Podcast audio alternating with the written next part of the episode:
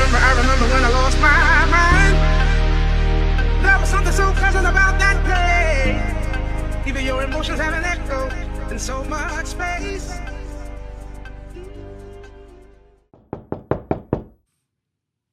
Uh, testing, testing, one, two, three. All right. Hello. Uh, welcome to the Talk Block. This is your host, Liam Fahey. And I'm Noah Hanfield, and this is the best spot to learn about psychology. And I'm Kylie. Now buckle up because this is about to be the most intense experience of your life. And today we're going to be talking about imprinting, which I just found out has nothing to do with computers. Let's start talking about our boy, Konrad Lorenz. He was an Austrian zoologist and doctor. Experiments were crucial to imprinting. Lorenz was interested in animals at an early age, and he began his work observing geese and ducks at his family's summer house in Altenberg, Austria.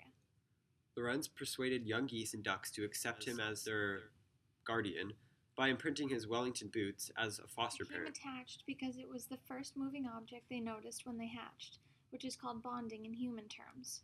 To add to like the whole bonding thing for infants, if a baby is being put up for adoption as soon as he or she is born, the mother giving birth usually has the adoptive parents at the hospital already in order to prevent kids from becoming attached. Yeah, this is because the birth mother doesn't want the child getting too attached, or the birth mother becoming too attached to the child. And she wants the child to bond with her or his int- adoptive parents because the child, if the child were to cling to the birth mother, you better believe there's going to be a problem. I mean, there's nothing worse than being rejected by your own kid. I would know. True that. That's Now, dark. Now how does that connect to the critical period? The critical period is the beginning of a human or animal's life. In ducks, it is about 30 hours. All right, let's uh let's talk about the wild boy of Aveyron.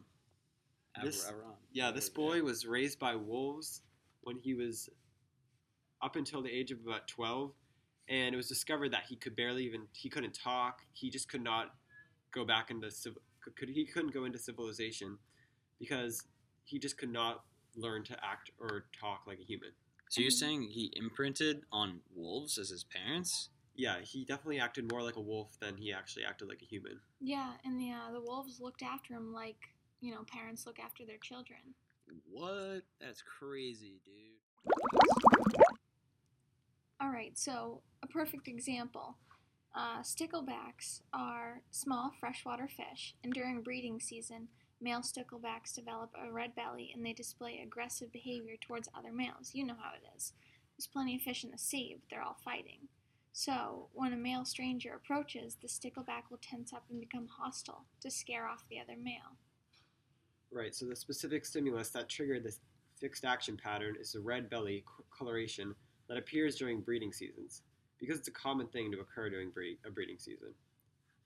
And this was something that Lorenz also studied, was fixed action patterns, um, which are not learned but genetically programmed, and have evolved through the process of natural selection. So animals do not are not just this way because of how they were born. It's been imprinted in their DNA or DNA, and they're just bound to be this way.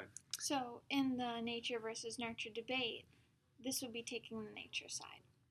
Yeah, well, uh, real talk though. Did Lorenz eat the geese? No, No. I don't think No, so. It's a waste of a good goose. well, he did use them to find numerous new studies or new information on imprinting. Yeah, so overall, to conclude today, um, Lorenz is kind of a beast when it comes to psychology. Did a lot of stuff, and um, go ahead. You guys can just guys can just No, conclude. Go just- ahead. He was a smart guy. He, you know, observed, studied, and contributed to the scientific world. Yeah, now today we know more about imprinting and can use it in our own lives or different fields of like psychology or medicine and try to figure out why children attach to certain people better than others. And psychology rules. Yeah, don't forget to check in tomorrow at 2 a.m. Um, that's the only time we could book a radio spot because no one listens to this channel And we have no money. and we have no money. All right, So- well, we'll see you guys later. Um, this is a talk block signing off. Peace. Bye.